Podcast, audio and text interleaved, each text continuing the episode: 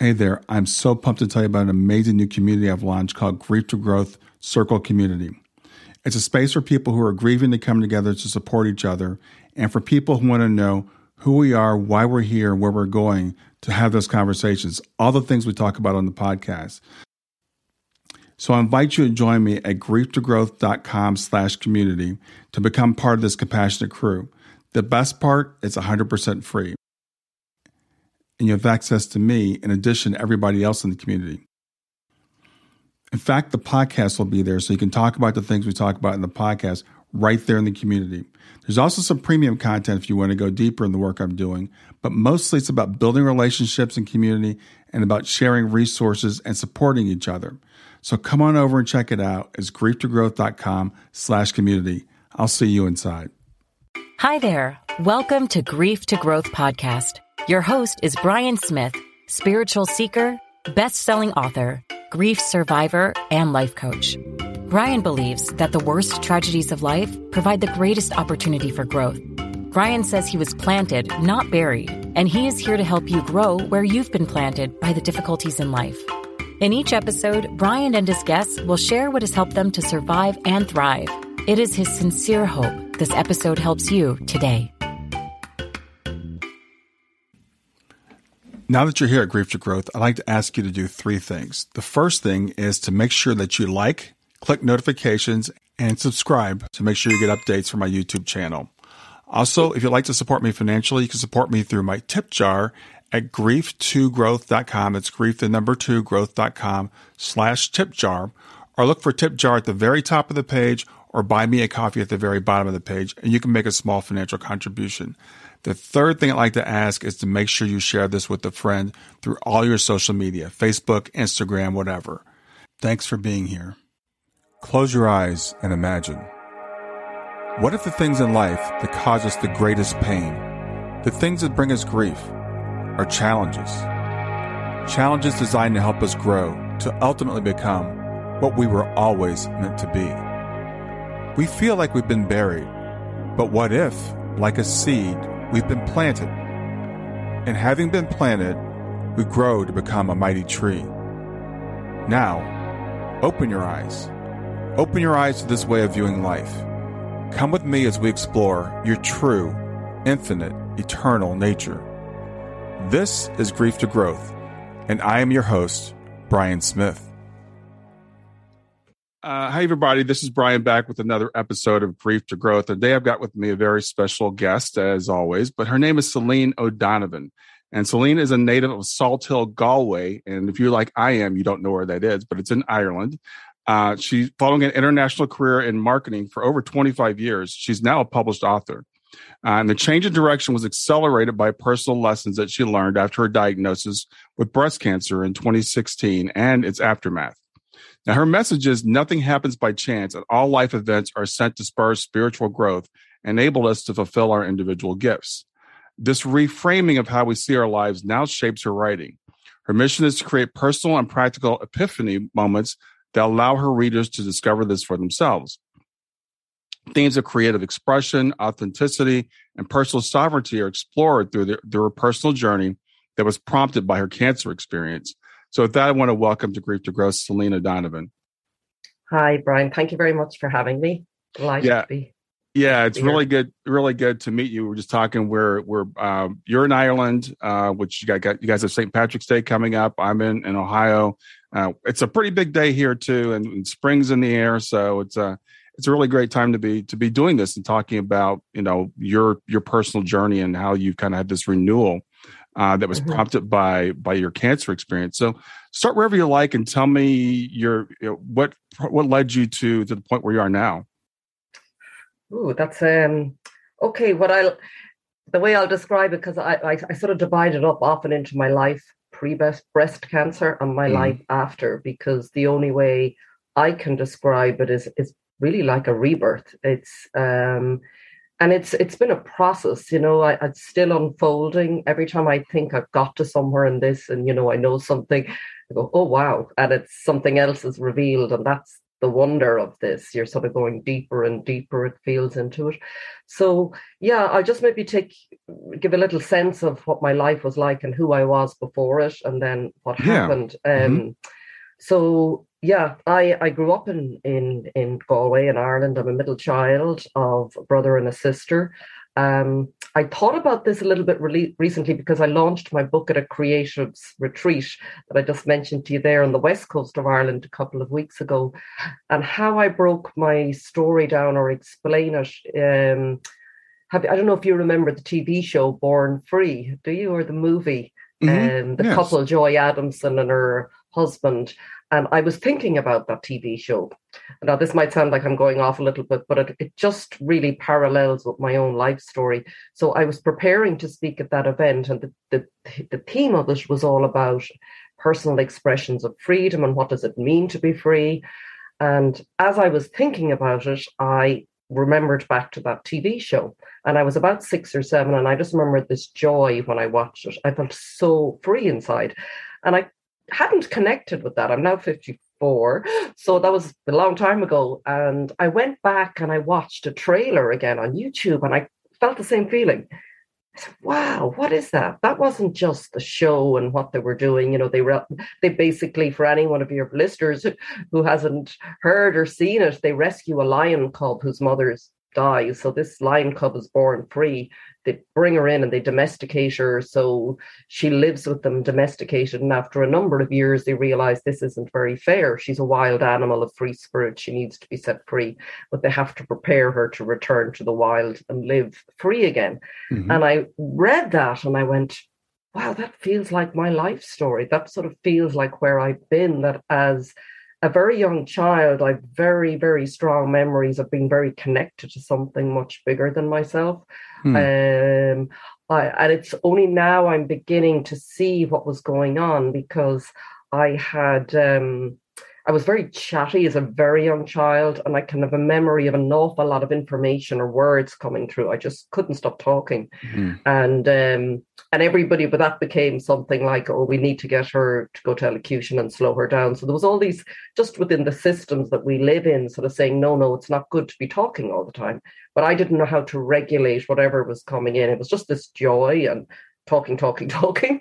Um, so I so that was that was early me, and then I started to suppress that voice because it started to become, you know, this isn't really acceptable in normal everyday life to be nonstop talking, and um, and also I was quite emotional as a child, so I had a lot of emotion going on. I could feel a lot around me. I could feel a lot in my family, and again, the world I sort of came into that wasn't really you know, uh, let's say, uh, not accepted, but it was just, it wasn't I, I learned that I had to, to, to, for my safety or my sense of well being, I needed to keep my voice sort of quiet and I needed to keep my emotions in. Now, that was all unconscious, but it's only as I check back. I also then had my tonsils taken out as a very young child when I was two. There was a lot of trauma with that, and that's all connected with the voice, you know, the throat chakra when you look at it.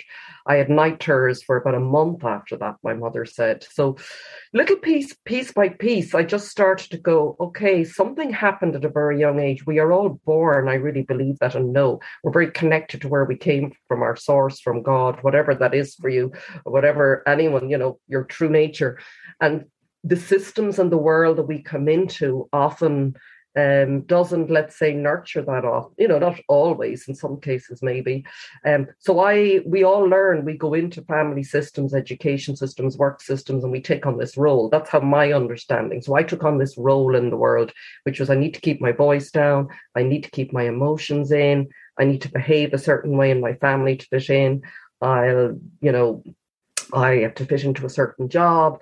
And it became a pattern. Now I was unconscious. I had a quite nice life and I was going along, but I often felt I don't I never felt I really fit in. There was something not, it was always an effort, always an effort. And I to anyone looking in from the outside, my life probably looked great. Like if we all look at each other, nobody knows what's going on behind. So I went continued on with my life and then i had a i suppose my first big blow or you know, I, I loved the title of your podcast, Grief to Growth, because I thought about what was the grief. And cancer wasn't the grief in my life. It was my life before cancer was the grief. Mm. And um, even when I say that now, it's very emotional. You know, it's sort of connecting in that something was that I can connect into that young child, something that sort of was cut very early. Um, so there was a sad, there was sort of a sadness always going on behind that. And mm. um, but I went on with my life, lovely. And then at the, I um, I lived in Galway, went to college, studied marketing. Then I moved to the capital on the east coast of Ireland in my early twenties. Got a job in a big bank, corporate life met my best friend there, met my future husband there. Two people who are now, you know, um, very soul people in my life, like mm-hmm. soul relationships. And um, when I met my husband, it was like that was the first meeting of someone who ever truly saw me. It was just, we both always say it was just this boom, such a soul. It was beautiful. Um, like we both saw light when we saw each other. Like you talked about the light with your daughter. We both. It was only afterwards we said it. You know, we sensed it off each other. We didn't really understand. You know, as a 20, 21 year old, you don't really understand what's going on. So we really connected. We ended up getting married, and then the, the tragic thing was we we ended up splitting up because he ended up being gay, and he came mm. out as gay. He hadn't fully. So that sunk us both into I think um, that's where the grief really started to show its uh, itself in my life, and I think in his. But we both know we came to to each other for that purpose to set us on this path that we would find ourselves again.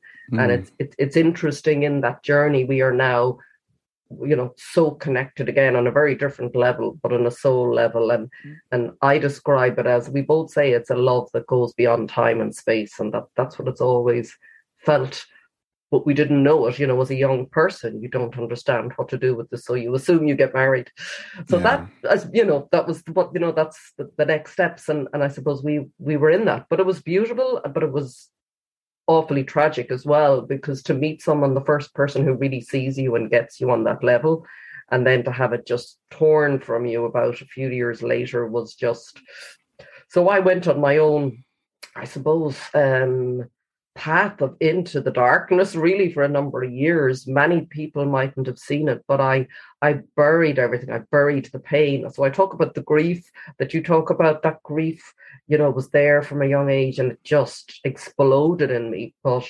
um and i suffered from everything from anxiety addiction depression I was still functioning, still functioning in the world. Nobody knew this about me.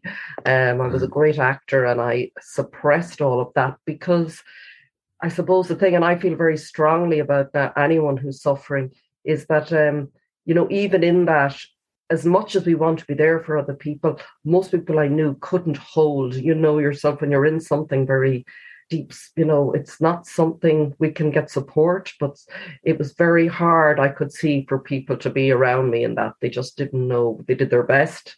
It's not a criticism, it was just, um, but it was a very, very, um, difficult time. So yeah, the years went by. I um I had gone to Greece to live there and I had ran away basically, like Shirley Valentine in the book. Uh, found a, a, different sort of life there for a year, but it was running away. I got into a relationship that was not healthy. I was teaching English there, but it, it was what I needed. It was survival mode, you know. We, I you do what you need to do. And then I came back, and it was interesting. I sort of came back full circle when I came back to Ireland. I got a job back in Galway where I had left when I was born, where I was born, and I ended up back here in 2005. Um, I worked in the university here. I worked with young people, which I loved. I worked with teenagers. One of my greatest joys um, ever, and it's something I'd love to go back to in some form. Um, but again, it was a life of I sort of feel that I was still in, let's say, that tamed, domesticated within the system, sort of like the like the like Elsa the Lion Cub, you know, sort of there was something was like my spirit was calling to me that, you know, and I didn't really know what was going on.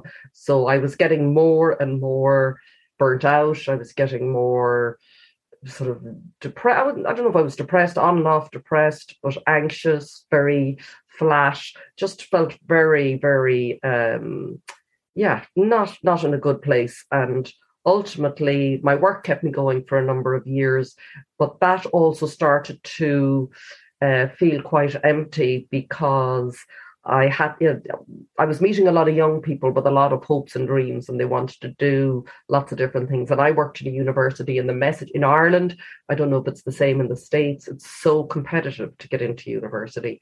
Mm-hmm. And it's not for everybody, but that was my role to talk to them. And I found myself feeling very disillusioned. Like I could just see the light go out of their eyes, going, oh, My parents won't pay for me to do this, I have to do that. And so I just didn't feel comfortable talking that way to them. And so all of it, all of this, it was building like to a crescendo, and a number of things happened. I had um, a car accident a year before my diagnosis, and to me that was literally I was brought to a standstill. Like just, um, I remember the level of anxiety and stress. So I was getting lots of little warning signs, and you know, and I think life always does. I would say that to anyone, you know, to pay attention to the, to everything. Everything is happening for a reason. I have I can say that one thousand percent in my life. I have no doubt. I would have been careful saying that.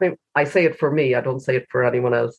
But um, I absolutely have no doubt. And like um, Wayne Dyer, I don't know if you ever heard of Dr. Wayne Dyer, the mm-hmm. lovely uh, passed away. I loved his starting, and he wrote a book I can see clearly now in his seventies, and I loved it because he talked about, you know, we never know. You know, he looked back at his time when he was in an orphanage when he was three or four. And he said, um, even then, he was doing that work that the young children that were coming in, he was cheering them up and saying, oh, it's great here. You don't have to worry about parents. We can do what we like. And even then, he had that outlook, and I just thought, wow, you know, the training ground. He was in his, and that, and I, and I, I see that in my own life as well. Everything was preparing me, and is always preparing us for our next step and our next stage. And so everything that I had, had been through was preparing me for when when cancer sort of arrived on my door to me so i had that car accident i'll just quickly yeah that was a year before stopped for about a month. I had a bit of a breakdown, I, I believe. I don't know what a breakdown was like, other than I couldn't function mentally. Um, it was like this if someone rang me, there was a fizzing sound. I couldn't process things. I didn't understand it, but I got through it and straight back on the treadmill again. Go, go, go, go, go, because I didn't know what else to do. Um, you know, I sort of see like we we something happens to us, we go outside the system and then we're patched up and we're expected to get back onto the treadmill again. So and i did that. There was a lot of things that happened. I had another i had a very powerful experience with the healer where even just before the car accident i had a lot of this stress that i didn't know. All of this suppression of years was starting to bubble to the surface and it was like it was saying no no can't you know can't bury this any longer. You can't run from it any longer.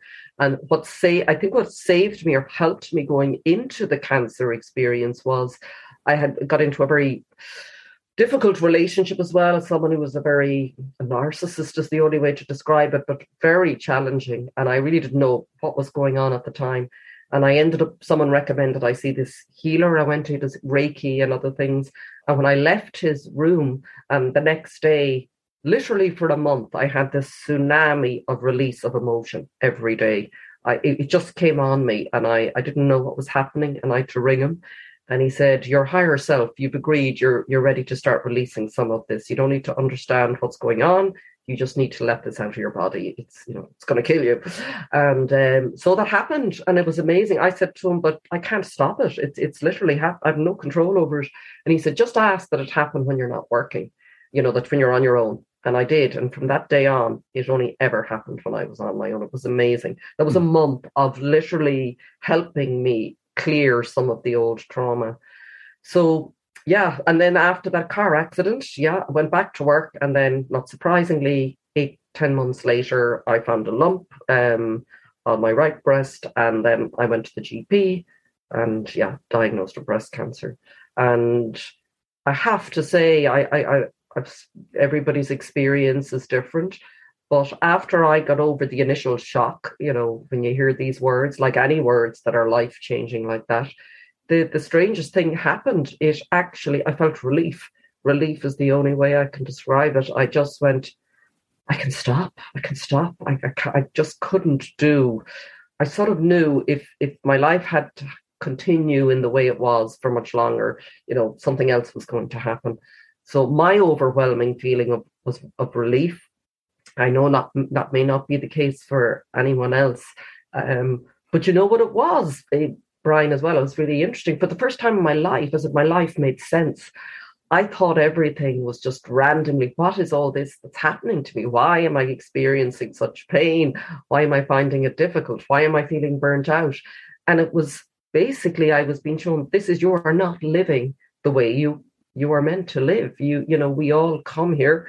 My sense is with a with a spirit and a soul that wants to express itself and shine brightly like your daughter. And you know some of us it takes longer you know. I i was like sort of suppressed for so so long. And i i think there's a cost there, there's a cost to that suppression of the human spirit in whatever form it happens to you. And at some point you know, if we go back even, I often think pre-COVID and, and people say, oh, I'd love to be back the way it was. And I go, well, it wasn't so wonderful where I was. There was more people around me and young people and people on medication and depression and anxiety and homeless and oh my God, the problems. So and to me they're they're a sign that this system, this staying in these the system is not working. This is not how we were designed. Um, to live. So cancer for me, I call it was like the call to return to the wild, you know, like the, the lion cub. This is, you know, we're giving you time. I got two years in 2016 where everything shut down, like obviously through the treatment. I had to go through all the chemotherapy, radiotherapy, surgery.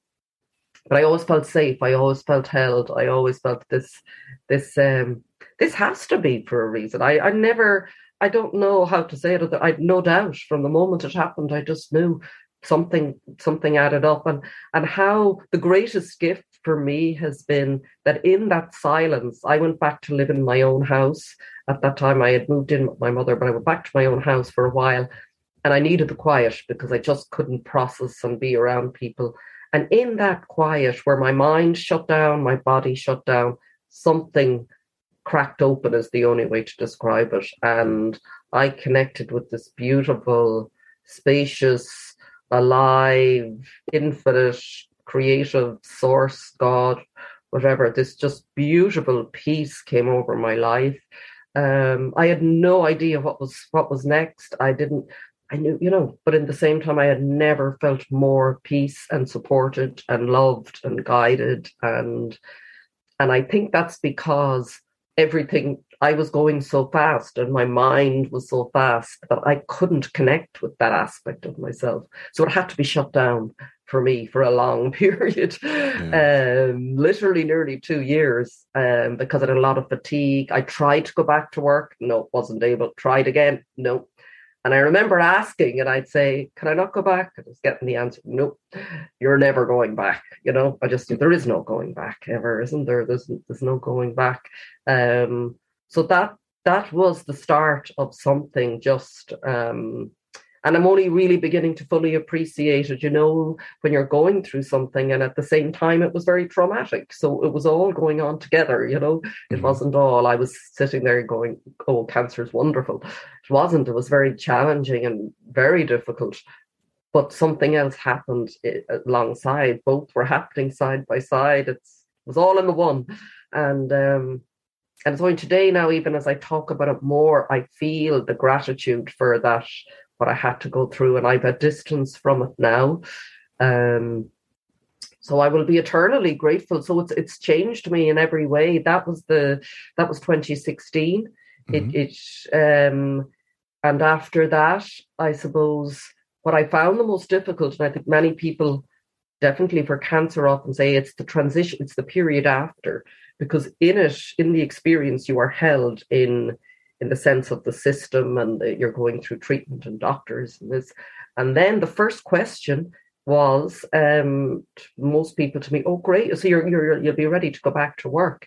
And I used to nearly get these panic attacks when I'd hear that. Like, going back, have you any idea of what I've been through? You, you know, and for going back into their old job may be the way for someone else. It just wasn't for me.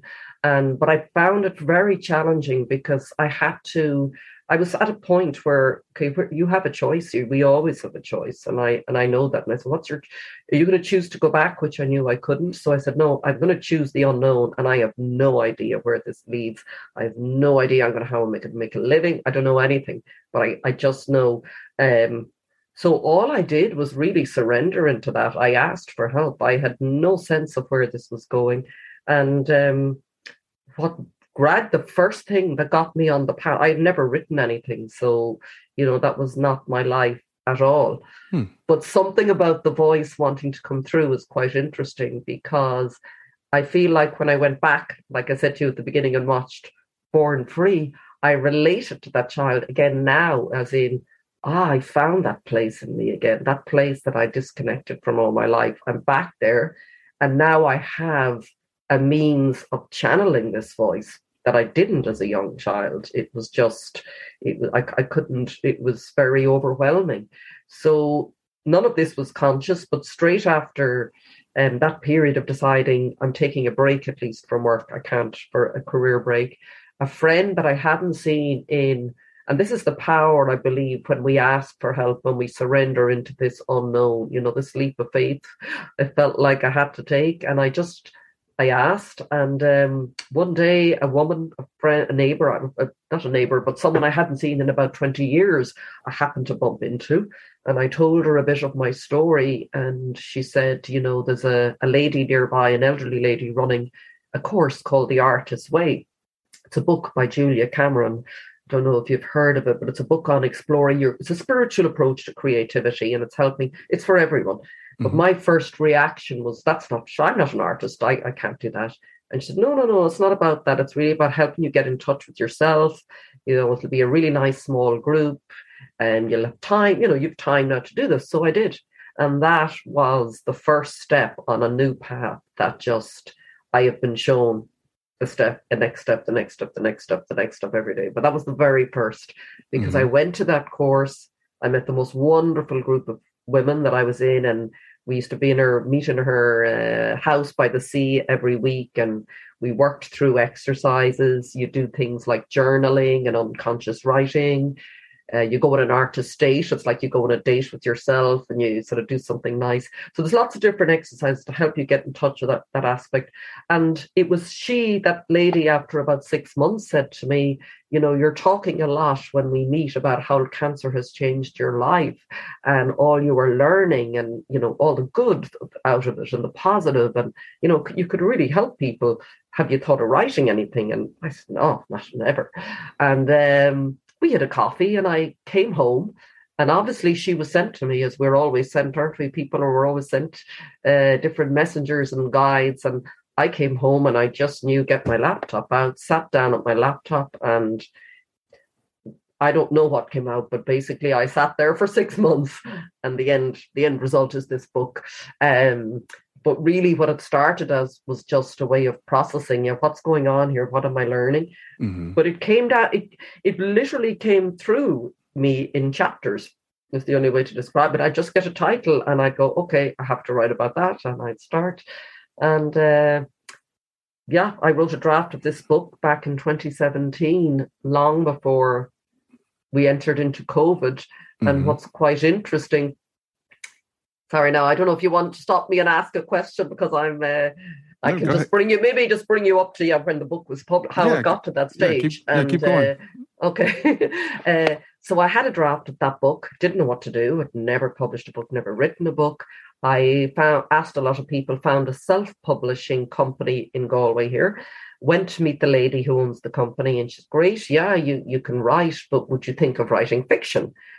So I looked at her like, fiction.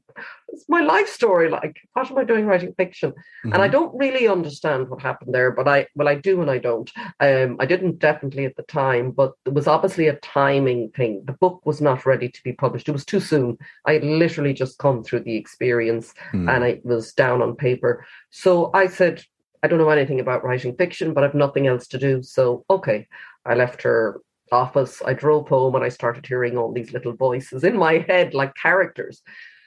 So I went and wrote, wrote a book of fiction and it's called The Tapestry of Life. So I self published that first book and I really needed to write that book because the book ended up being about three generations of women living in Galway. I picked my hometown as the place and mm-hmm. how their lives, they come into each other's lives over a period of two weeks and how they change each other.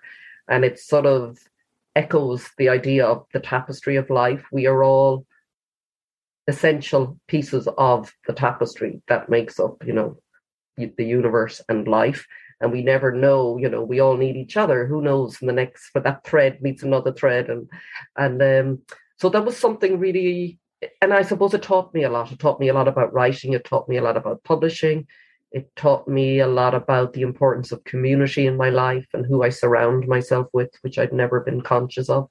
Um, so I'm very consciously surround myself now with people only who lift me up and are, you know, um, for my highest good. a very, that's been a very a no a big shift in my life. So that that happened, and I launched that in 2019. And then I thought, okay, I'll go back to this book, and I started back into editing it and writing to publishers all over the world. And then uh, John Hunt Publishing in the UK offered me a contract and then we went into lockdown. So yeah. I spent 2020, you know, the timing. I spent all of 2020 editing and finishing it. And it get, came to another level because Gifts from the Devastation, the title, cancer was one of my devastations. But the point being is we all experience devastation. You've experienced devastation, everyone in some form, some tougher than others, some more than others. Um, and then we all went into a collective devastation, I believe, with with that lockdown. And and a lot of the lessons, I've said it to so many people, I was very grateful when we went into lockdown. It didn't change my life at all. I know for some people it was quite a dramatic and traumatic time, but I virtually had been in my own quarantine or lockdown for two, three, four years. So mm-hmm you know, something in that. So that really helped me, I suppose, build some of those lessons into the book. And I, I believe there is a reason why it's being launched now and it wasn't launched two or three years ago, because I do think there's a lot of devastation in the world on many levels. So my hope is that yeah, it can it can help anyone maybe who's who's going through that in their own life. Yes. Yeah, I think that um you know, you, you, talked about your coming into the world and, and, being more open and being, you know, ch- chatty and and, and talking mm. and and and um, you know, you you've referenced a couple of pieces of art, and I love music and art the way it, it kind of reflects life. So, there's a song by a group called Earth, Wind, and Fire Love called mm. "That's the Way of the World," and it talks about how we're born pure child of gold, and then the world imposes itself on us. And I don't know if this is just in Western society, that's the only society I know of, but I, it's other societies too, I know, but they say you have to be something else. You have to be someone else. And it also reminds me of, uh, there's an album by a group called Pink Floyd, The Wall. Mm. And the whole album is about, you know, this just poor kid. Everybody's like, you have to be like this. You have to be like this. And he builds this wall around himself. And I, I hear you in your story, you know, how you have to adapt to this um, and and there i don't know if it's universal because I, I, just relate so much to your story but i think other people maybe they just shut down and they're just mm-hmm. unconscious of the fact that they're they're not happy in this world but it is it's it's a, there's a lot of unhappiness um, yeah. so as you were talking about that i was like i was right there with you i understand what you're saying but we put on we put on a mask and we go out and we get by and everybody assumes as long as you can function as long as you're mm-hmm a cog in the wheel and you're doing mm-hmm. your job, um, then everything's okay. We'll get back to grief to growth in just a few seconds. Did you know that Brian is an author and a life coach? If you're grieving or know someone who is grieving, his book, Grief to Growth, is a best selling, easy to read book that might help you or someone you know. People work with Brian as a life coach to break through barriers and live their best lives. You can find out more about Brian and what he offers at www.grieftogrowth.com, www.grief, the number two, G-R-O-W-T-H.com, or text growth, G-R-O-W-T-H, to 31996. If you'd like to support this podcast, visit www.patreon.com slash grief to growth, www.patreon.com slash G-R-I-E-F, the number two, G-R-O-W-T-H to make a financial contribution. And now back to Grief to Growth. Stay with us. We'll be right back. Hey there, I'm testing out a new feature. I'd love to get your feedback on it. It's called Fan Mail, and you can send me a message right from the show notes of the podcast. So look for the link that says send me a text. You can ask a question for a future podcast. You can suggest a guest or just give me any feedback you want. Just remember, it is one way. I can't text you back, and I will not have your name, your email address, or your phone number unless you include it in the message. Let me know what you think.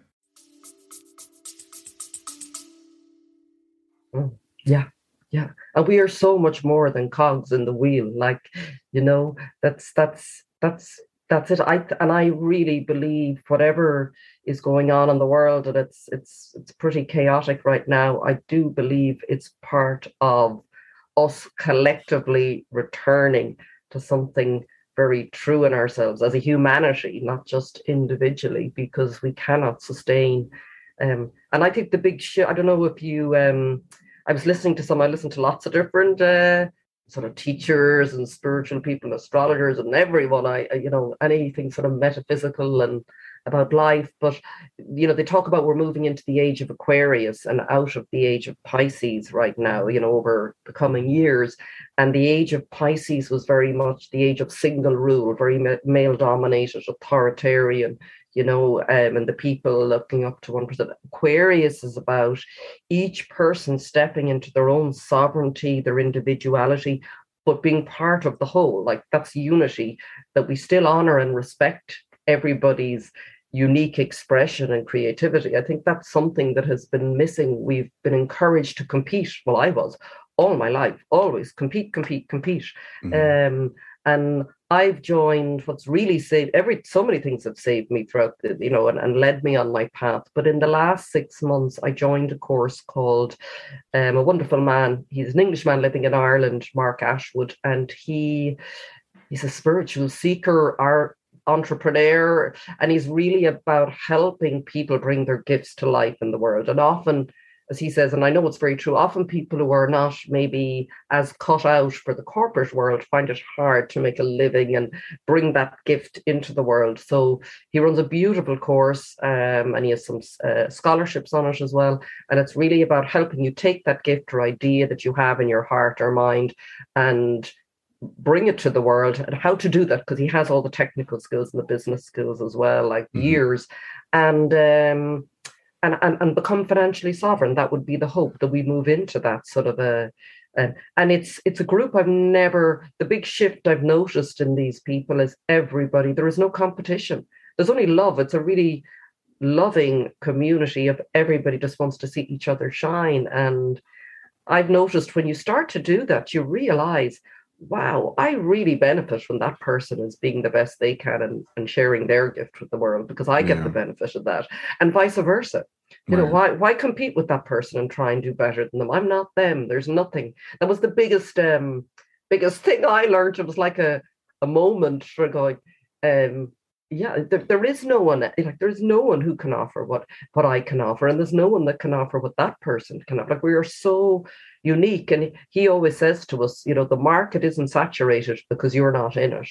And that I think is lovely. It's like there is space. We need everyone. We need everyone shining yeah. brightly, don't we? That's that's my vision. If if I could hopefully translate or encourage that in people, that's my vision of each of us shining our light. I mean, what a world we live in. And absolutely. we allowed each other to do it. yeah, absolutely you know, as, as, you talked about the age of Aquarius, and I've heard that, and I've heard it since I was a child. I remember the Fifth Dimension, the song called "The Age of mm. Aquarius," and I'm like, yes, yes, bring it on. You know, it's like, mm. when are we going to get there already? Um, but I, mm. as I think about that, you know, our our our individual journeys are microcosms of I think our, as our mm. journey as as mankind. So we go mm-hmm. through similar things, and unfortunately, human beings. Reason for the title of my podcast, "Grief to Growth," we tend to learn through pain Mm-hmm. And you talked about it even in your life. It's like our higher self is it's nudging us, right? It's just sending us these little things like the car accident, you know, like things that mm-hmm. happen to us that the kind of mm-hmm. it's kind of blocking our path and trying to send us another way, but we just press mm. through. We just keep going. And mm. I see humanity right now, and I'm wondering and I'm hoping that all the tragedy that we see going on and all the turmoil is going to prompt us to a tipping point where we choose something different and and that's yeah. that's what I hear. I think that you're kind of you kind of believe that also. Yeah, I feel that, and I I think what it's bringing us back to this whole idea of sovereignty that I knew nothing about is that you know, and they always say it, there is no knight on a, you know, on a horse or someone coming to save us. This is us as humanity. So, like you said, the microcosm, I was thinking about that recently, you know, going on, looking at, I'm back living with my mother in the last two years now, and that's been quite a full circle healing experience and i'm going yeah everything that's going on in the world sometimes it feels like it's going on under this roof and i'm sure it is under everybody's roof because mm-hmm. we're all we're all another big part sorry of this experience for me and i think we're seeing it play out in the collective and i definitely have personally is the release of trauma so it's the big gift for me was coming back into my connection with who I really am and finding my creativity, connecting with my intuition, being in my body. And I think that's key. Everything I listen to tells me the way we experience and process our lives as human beings is meant to be in our body. But most of us have so much trauma a lot of the time. We're up here. And I was a lot of the time up in my head, navigating life in this way and so disconnected, disconnected from others and I see it now. I, I I've released. I do a lot of work around that, mm-hmm. and I mm-hmm. think that is your magic, um, your magic tool almost. The more challenging, and depending on the level of trauma, but with the right support and the right practices. I'm doing it every day now. I do it with the breathwork practice, and there's a, you know, it's uh, what do they say? There are big traumas, but trauma can be just any emotion that was never processed fully through at any stage in your life. So the child that wasn't heard or was shut down or and they mm-hmm. just stop, you know, often we act out of that trauma, don't we? Like years later you could be 50 or and you're still acting out of that trauma when someone says something to you right. so i think that's the power the power i'm finding where i'm finding my power in my life is the more i'm releasing the trauma the more i feel i'm able to come into my body the more i really connect in and i feel that connection to the greater universe. God, I can feel it like that life force just powering through me, which I never did, and my creativity. All of those, they're all wrapped up together. And yeah. then when I think as humans, that's what we're meant to be. This is this is the real human. I wrote a chapter at the end of the book called A New Age, a New Kind of Human. And I think that is, if you want to call the other fifth dimension, the world where we are going to create. This that that's I've often said that too. I hope it's going to happen. And people say, but no, it is up to us. So in my life, I have to be that. I have mm. to be the person who's doing the work because that's isn't that what's happening collectively? All this trauma. I really believe this is the shadow side of humanity being exposed, and it's horrendous. And most of the time, you just want to go, no, I can't look at this. I can't deal with it. Yeah. Like I did in my life, I did a lot of my life like I can't look at this. No, it's too much. It's too painful.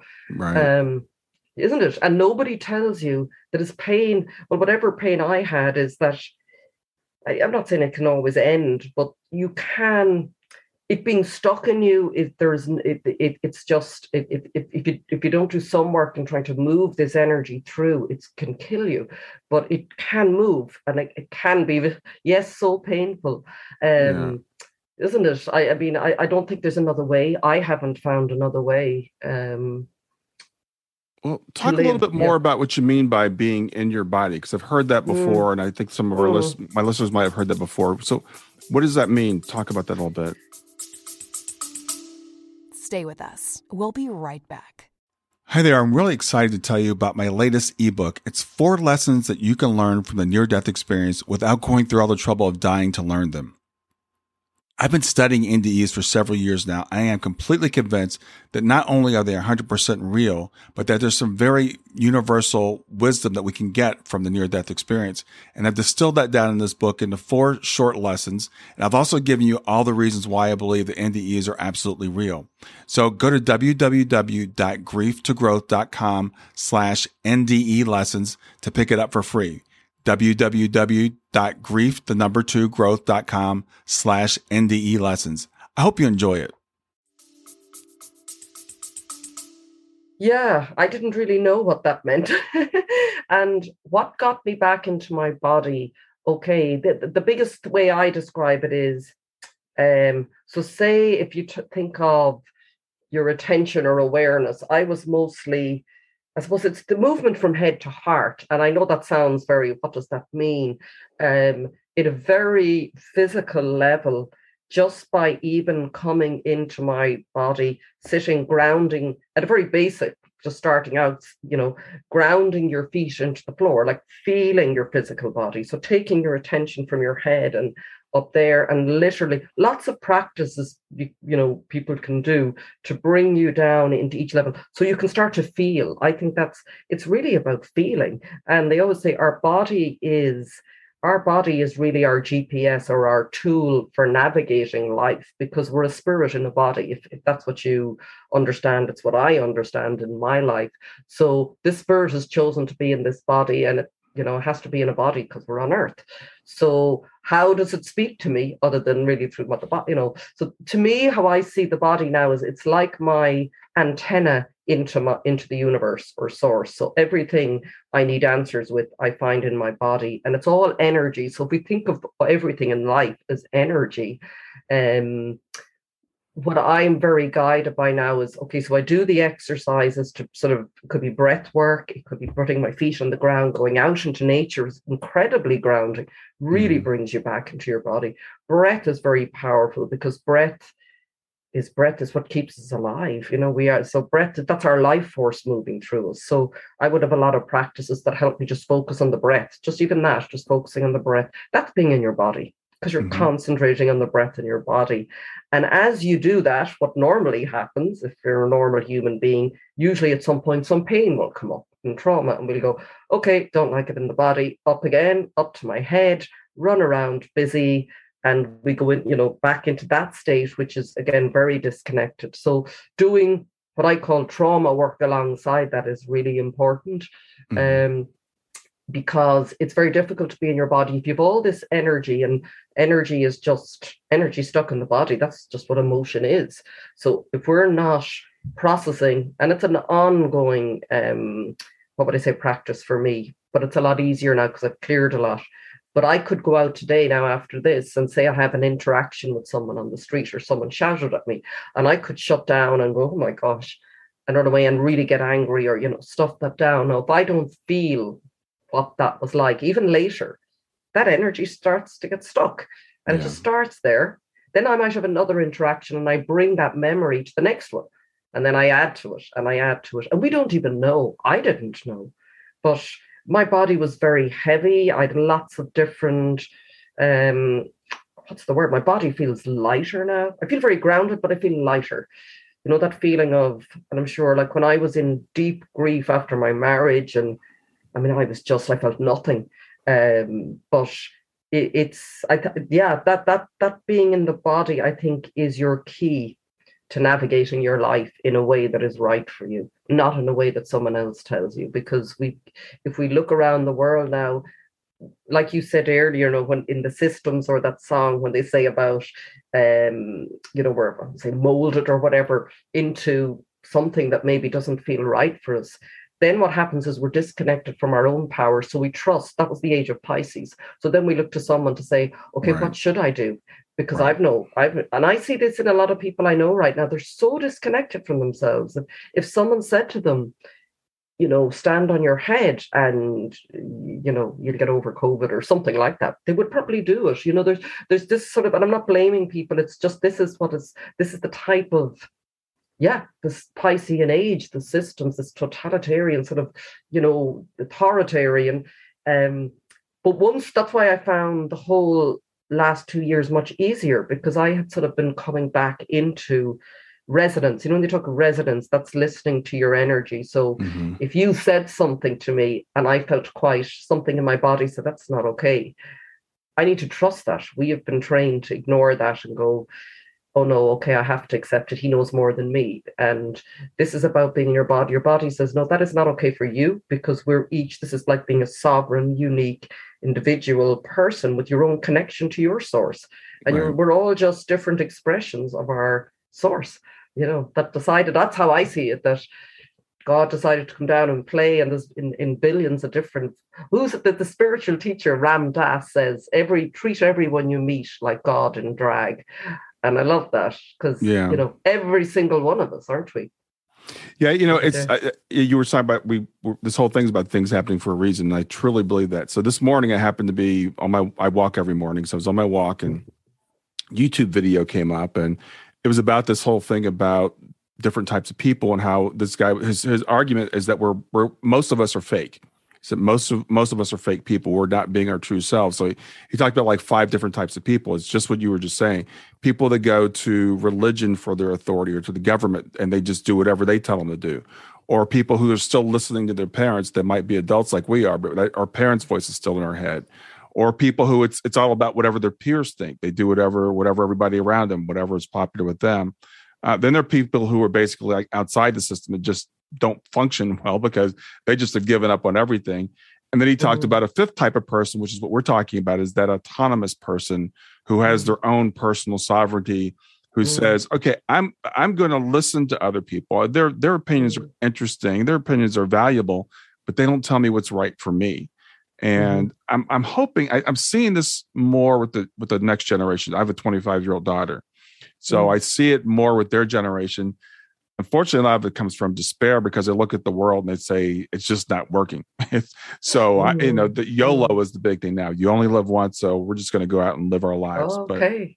But uh, I'm really hopeful that they'll that they'll learn to start taking some of that that power, you know, back. And um, mm. and your story is just so you know it, it's about that. And mm. I think our, our higher self.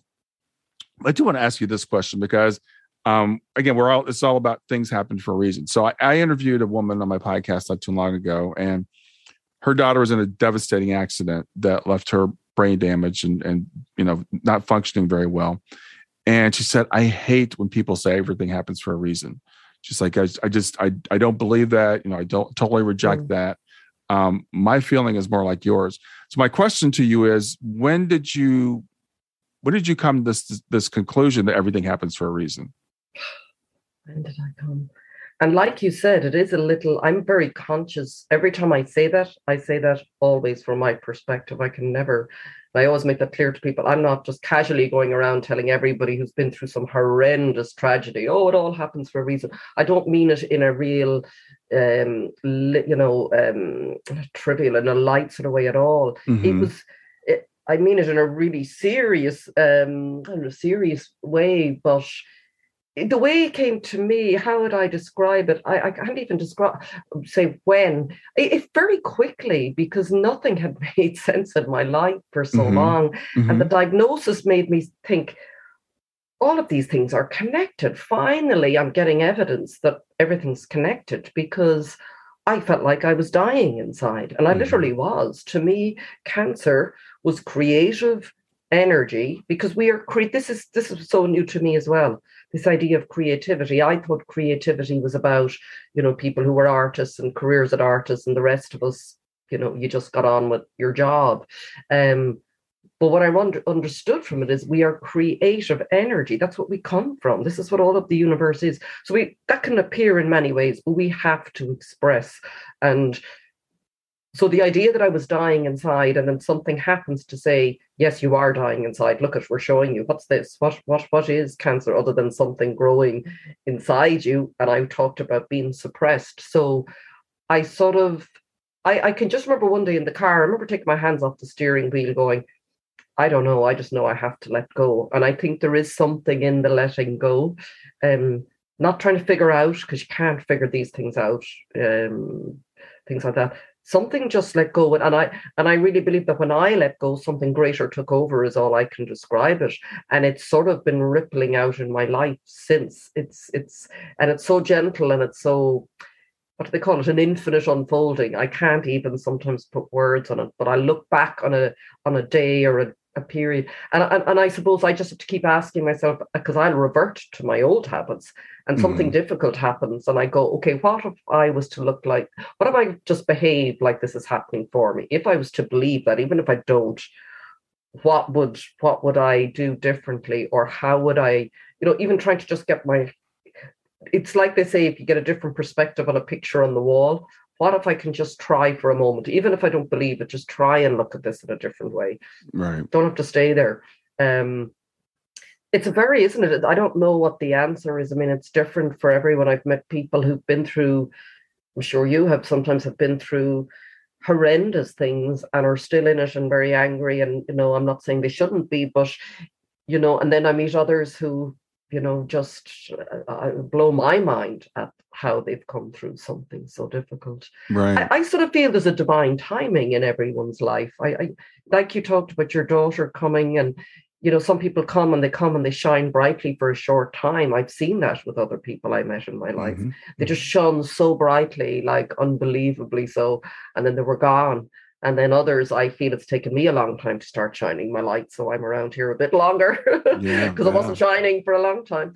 So, you know, I, I really do believe I chose this. I chose this path in this lifetime. I've no doubt. I, I, um, and I chose that there would be struggle, and I chose that because, like you said, you know, we don't maybe maybe some people don't have to go through pain to to grow, but grief to growth, as you said. But I haven't met too many of them. I think anyone who's done any major growth, um, because it, it, it's like there's a saying. It's another writer, I think Pema Chodron. She talks about the breaking apart. So sometimes at the breaking apart, she talks about pain and if we don't let it break us apart we become brittle to life we become hard we become and then there's nothing you know but it nearly has to break us open it's in the breaking open that we find something even more beautiful that maybe that i would see that that that experience was maybe the gift it was trying to give us as hard as it was they wanted to show us this beauty that they um i see uh, that's how i try to look at it that um even in my own, like my father passing, I go, he, he, uh, I was very close to him. I mean, he was much older and it was a natural death and everything, but it was still painful. But there was something in what I discovered as a result of his death, you know, that mm. we never die. Because right. I know that because I'm always, I'm always talking to him. He's always with me and he's, um, like even the other day, just to give an example, I, I say it to people who are very skeptical, and I walk by the sea every day. And mm-hmm. one day I was walking, and he's always with me. And I said to him, I said, Dad, just for the fun of it, will you just do something really obvious that you're here? And I was walking and walking, and then nothing. And then eventually I was close back to my car, and a bird just this never happened, swooped in, literally came that close to my face and across out to, and it was right up the road where I used to walk. It just went up there. wow okay, thank you. Yeah. Thank you. And um, yeah. Well, you know, the thing is, I um, and I do happen to agree with you. I'm not dogmatic about it, and I can't prove it to anybody. It, it is a belief that everything happens for a reason, and you can look around the world and you could say, "Well, look what's happening. It's clearly random," and, and that's and I can't argue with that from a rational point of view.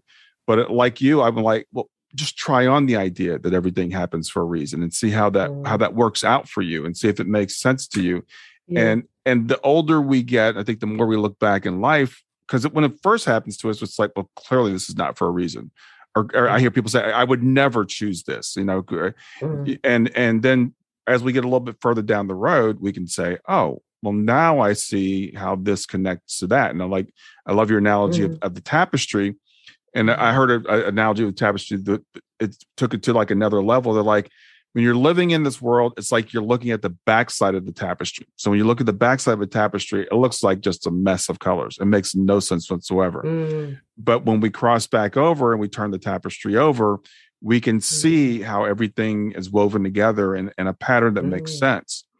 Um, and your book, you know, I just I love when people sit down and I, I did this with a client where actually um, I don't know if she'll ever write a book or not, but she just hired me. We did several sessions. She just told me her life. She's like, I'm going to start at the beginning. I'm going to tell you my whole life story. And just her talking through her life story revealed to her how beautiful her life has been, mm. even during all the times when she was poor and, you know, this happened and that happened, but how it tied into the next thing that came along.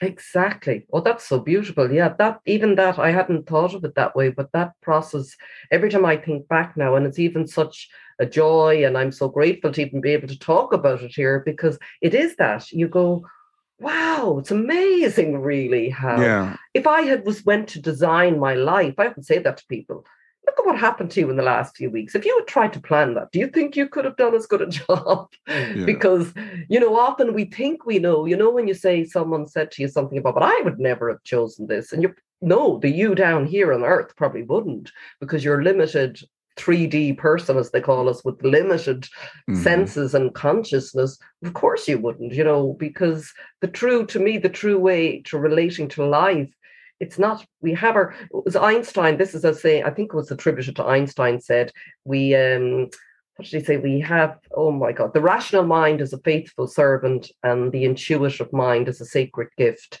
And we have created a society that honors the servant and has forgotten the gift and i and i that always that that was the big shift for me. The mind is not where the answers are. Your mind is the tool of the intuition which we have been taught to believe is just some uh, airy fairy in your intuition is your truth. I mean you know if you go against your gut instinct or your intuition. I know anyways.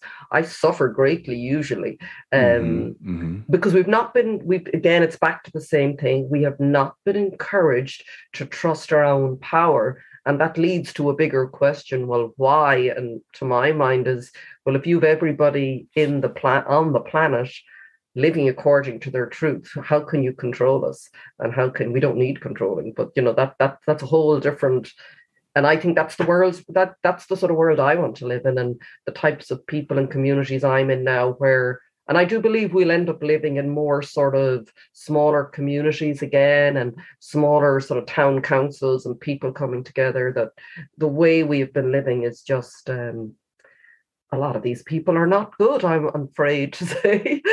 some, Yeah. some very greedy, powerful, controlling people there who are not There- really there- about us.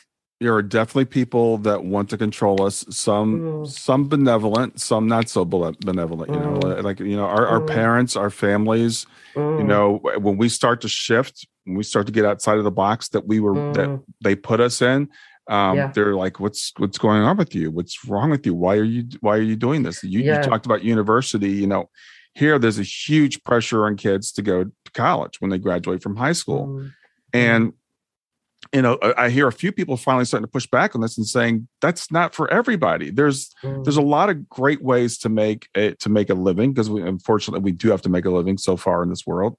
Um, but there's Mhm. lots of great ways to do that that don't have to crush your soul. Um, and you don't Mhm. have to go into the corporate world. I I couldn't make it in the corporate world. I just couldn't I couldn't conform. So I got out about 30 years ago. wow. Um, and I, I felt like you. at the time Mhm. it was kind of a like a failure because I was like, here's where I want to be, but I can't conform enough to get there. Um, so I've been doing my my own thing for a long time, and that's wow. that's me, right? That's and that's kind of like you. You you said, okay, Mm, enough of this because I, I know so many people, and I look at them and they're they're miserable. They're making lots of money, but they're they're not living the life they want to live. They're not they're not getting to spend time with their children or their families. Um, Mm. and, I was just like, I I can't do that. Yeah and it does take living break. I that's another side to that, you know, when you say it. Um, a lot of people would say that to me, oh, I can't do it. And I used to think that, oh, I have a mortgage, I have this, I have that. But the minute you make the choice, and I've seen this, I call it the breadcrumb trail, you are shown every step of the way, but you are not given. You know, it would have been nice for me if after cancer, someone said, Oh, I'm guaranteeing you in two years or whatever, Right. um, this will happen. No, I didn't get any of that. And I'm not saying I've reached any great level of success in terms of my old life, but in terms of me being fulfilled and living my truth, yes. Um, and I still don't know where it's going, but I've been shown every step. And I and anything I remember reading something about that your the next step is only ever lit up for you. So where you got to keep that's why it's so important to stay present. That's another part, uh, another thing I've had to learn in my life is I create our creative energy and our intention and our action is what creates our life. So if I'm out there going, I wonder now what's going to happen in five years, well, probably not very much or just more of the same.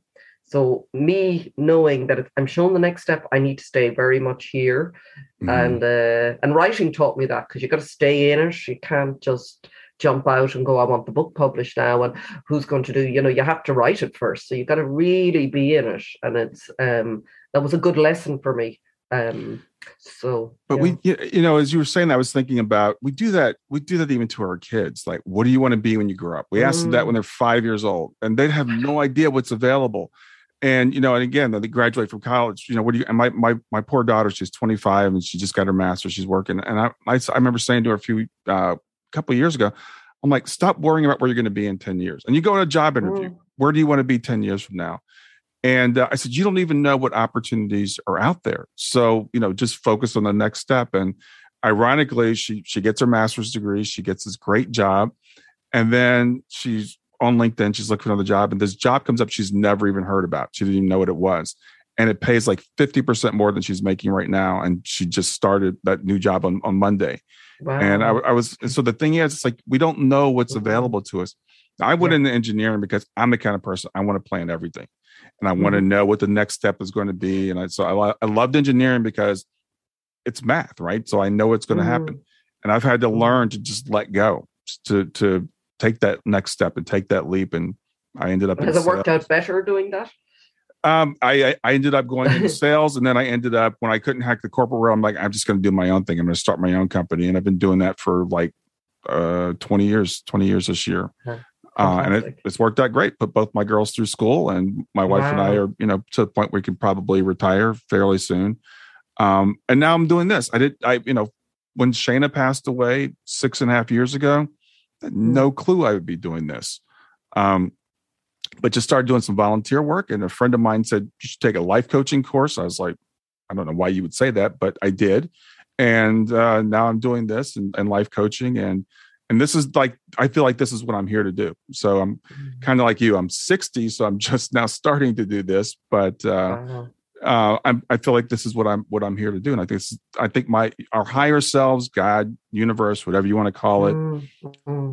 gently and sometimes not so gently guides us into what we're supposed to be doing.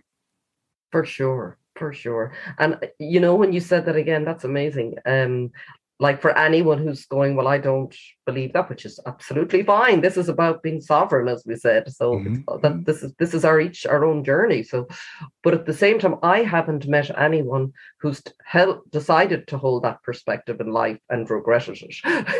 right. And I can say for sure I haven't. So it's definitely all I would say that I've said it in the book.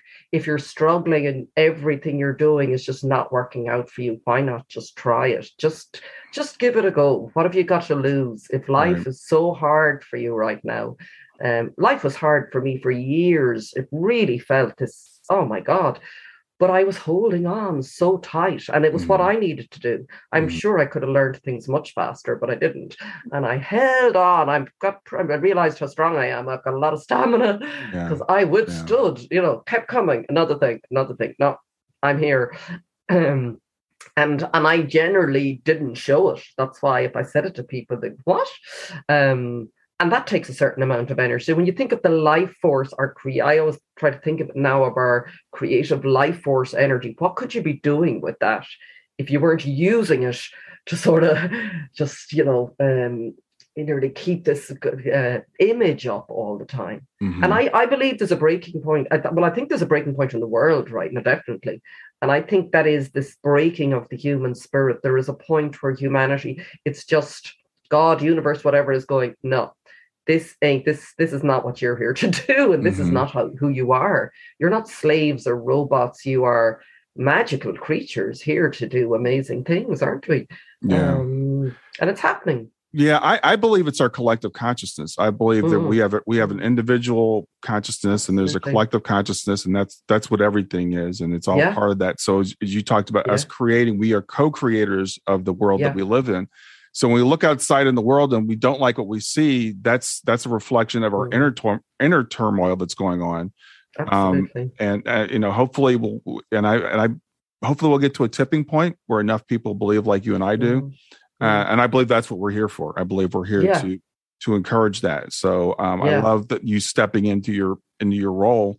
And I, you know, it's funny. I was talking with someone on, on an interview, and, and we we're saying we we're talking about free will and choice, and I jokingly said, I don't have a choice. And she goes, Well, you do. And I'm like, Well, I do and I don't. It's like because it's my nature. So mm. I I might have a choice, but I I really don't.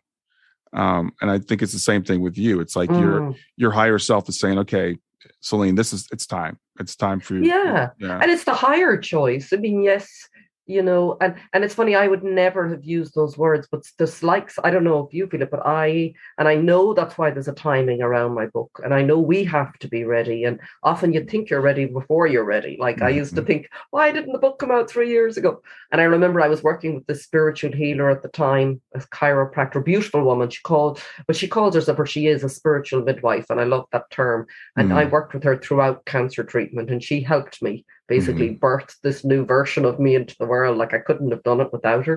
And that's how I got the title from the book, because every time we worked together at the end of the session, um, she'd say to me, let's, um, we'll ask that you integrate the learnings of this experience and that you carry only the gifts. And, and that was just beautiful. I just thought, yeah, that's what you want to do. Whatever it's been that has difficult and traumatic that we learn and we integrate it, we leave behind the trauma and all the other aspects of it and we just right. carry the gifts right. and we can share that with the world because you can't share it if you're stuck i was stuck in trauma for years you know then then something comes alive and it's like this this is the gift like what you're doing for the world now is like you know well, you can't put a value on that it's amazing you know it's funny because right before you uh, you were taught you mentioned the Einstein quote. I was looking through the the notes that you'd given me, and I, I just read that, and then I was just reading the quote that you had read uh, from your from your chiropractor. Let's ask that you carry. All right. let's ask that you carry only the gifts of the devastation. Yeah. And and I say something similar to people I'm working with. them like,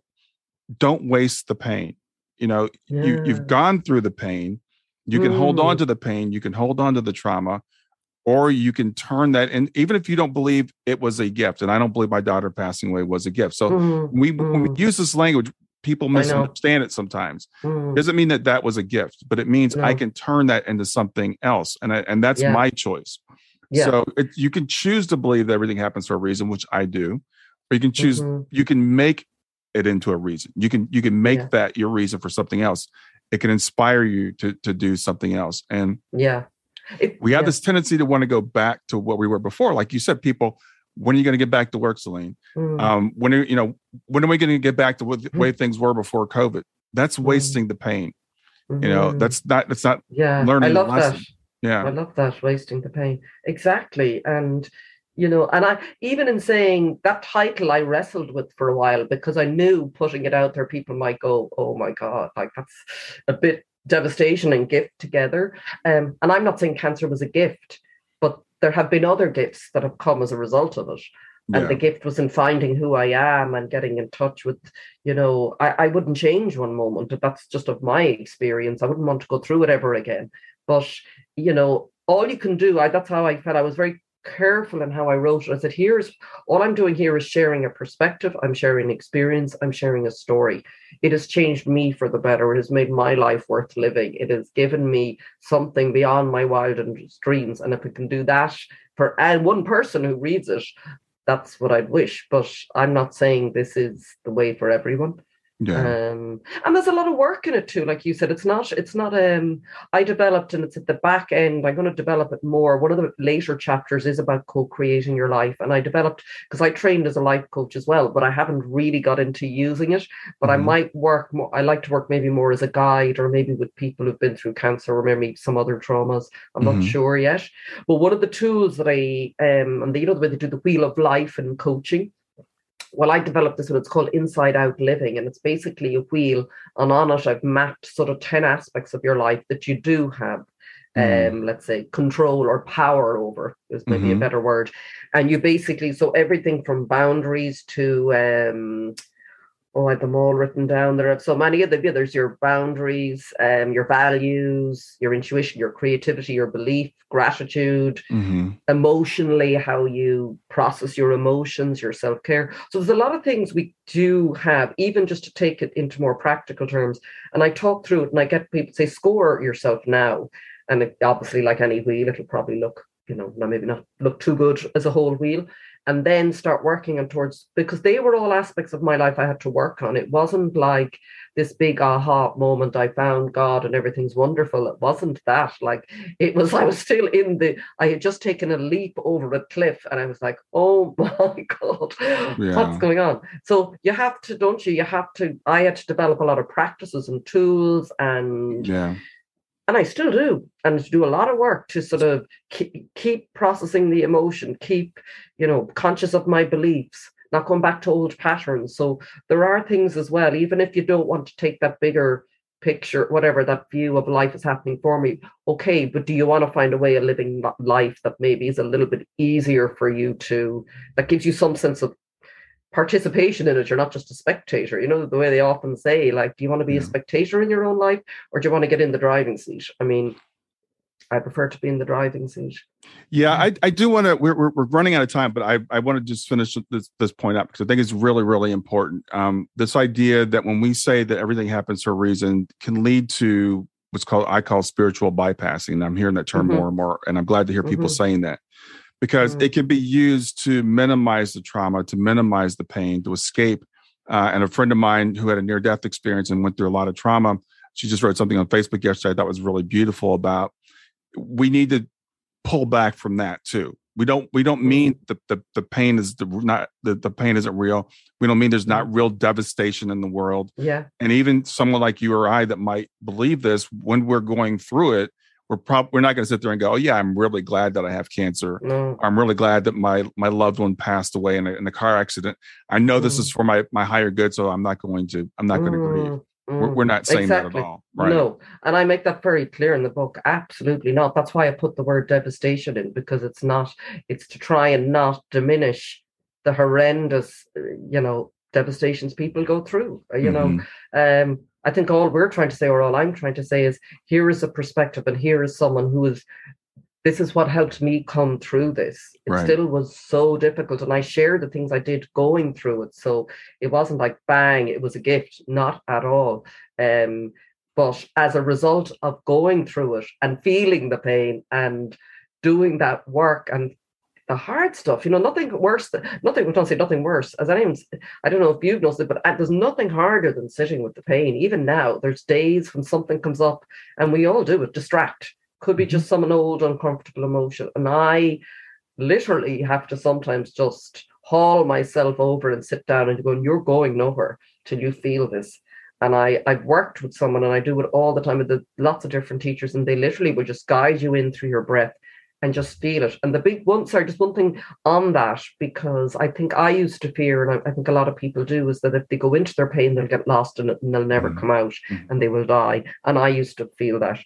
Um, it isn't the case, but you have to. The bit what's really helped me is, and someone said it to me, is, is let go of the story because the minute you start to feel it and you go into the story, it starts to get bigger again. You know, it's not moving. It's it's um, it's very difficult often not to do that.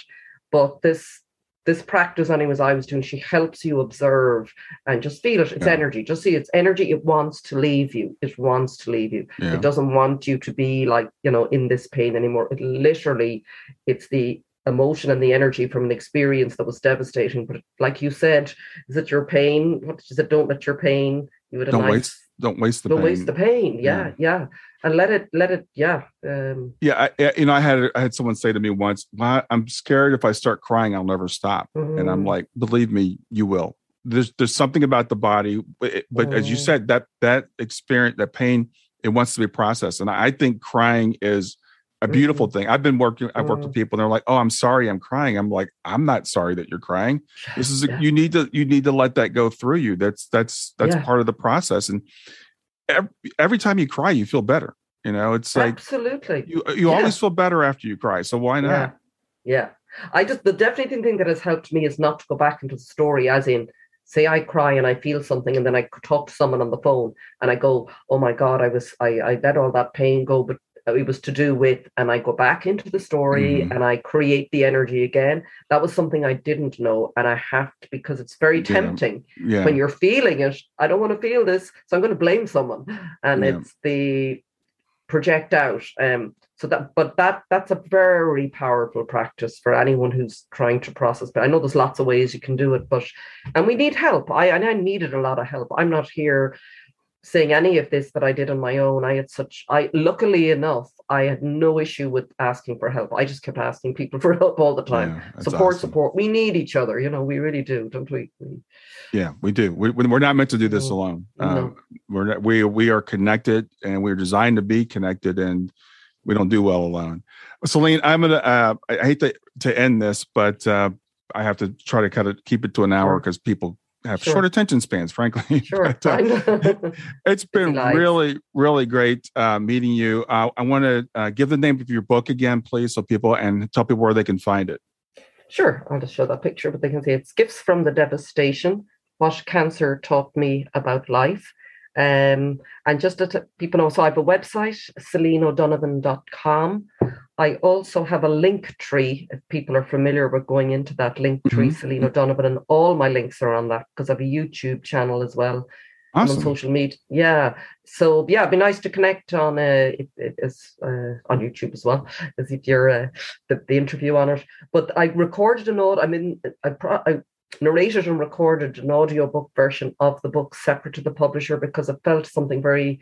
It was another layer of processing, I have to say, or of um, deepening the lesson because it was bad. It was very interesting. I narrated it at home, and I was using my voice, and my Yeah. story always goes back to my voice. So I've narrated and recorded it, and it's being mastered at the moment. So that's available as well for people who may not, you know, a lot of people sometimes don't have the time or want to read, and they like maybe to walk and listen. So, um, but all of those are on my website or Linktree, or they can connect on YouTube. Um, as well, but if you go to my link tree, you'll get all the links. It's probably Awesome. the easiest. You know, Yeah. I as you held up the book, it, it- the cover reminded me of Ukraine. That is, Oh, um, yeah. Is that a sunflower? Yes. Yeah, Yeah. yeah, yeah, Yeah. very, yeah, very much. Yeah. Yeah. Wow.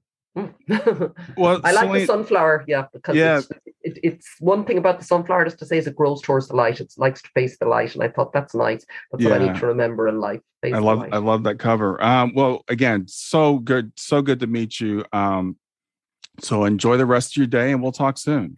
You too. Thank you so much, Brian. Really. Thanks for listening to Grief to Growth. Brian hopes that you find this episode helpful and will come back for future episodes. Brian's best selling book, Grief to Growth Planted Not Buried, is a great resource for anyone who is coping with grief or knows someone who is. If you enjoy the podcast and would like to support it, there are three things you can do to help. The first is to share the podcast with someone that you think it will help. The second is to go to iTunes, rate, and review the episode. The third way you can support the podcast is by becoming a patron. Head over to www.patreon.com slash grief to growth. That's P-A-T-R-E-O-N dot com slash grief, the number two, growth, and sign up to make a small monthly donation. Patrons get access to exclusive bonus content and knowledge that you are helping to spread the message of grief to growth.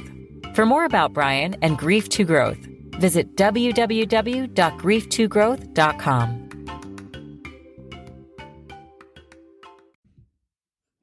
Hey there, if you like this episode, come on over and talk about it. Let me know what you liked. If you didn't like this episode, come on over and talk about it. Let me know what you didn't like. Go to grieftogrowth.com slash community and look for Talk About the Podcast. I'll see you there.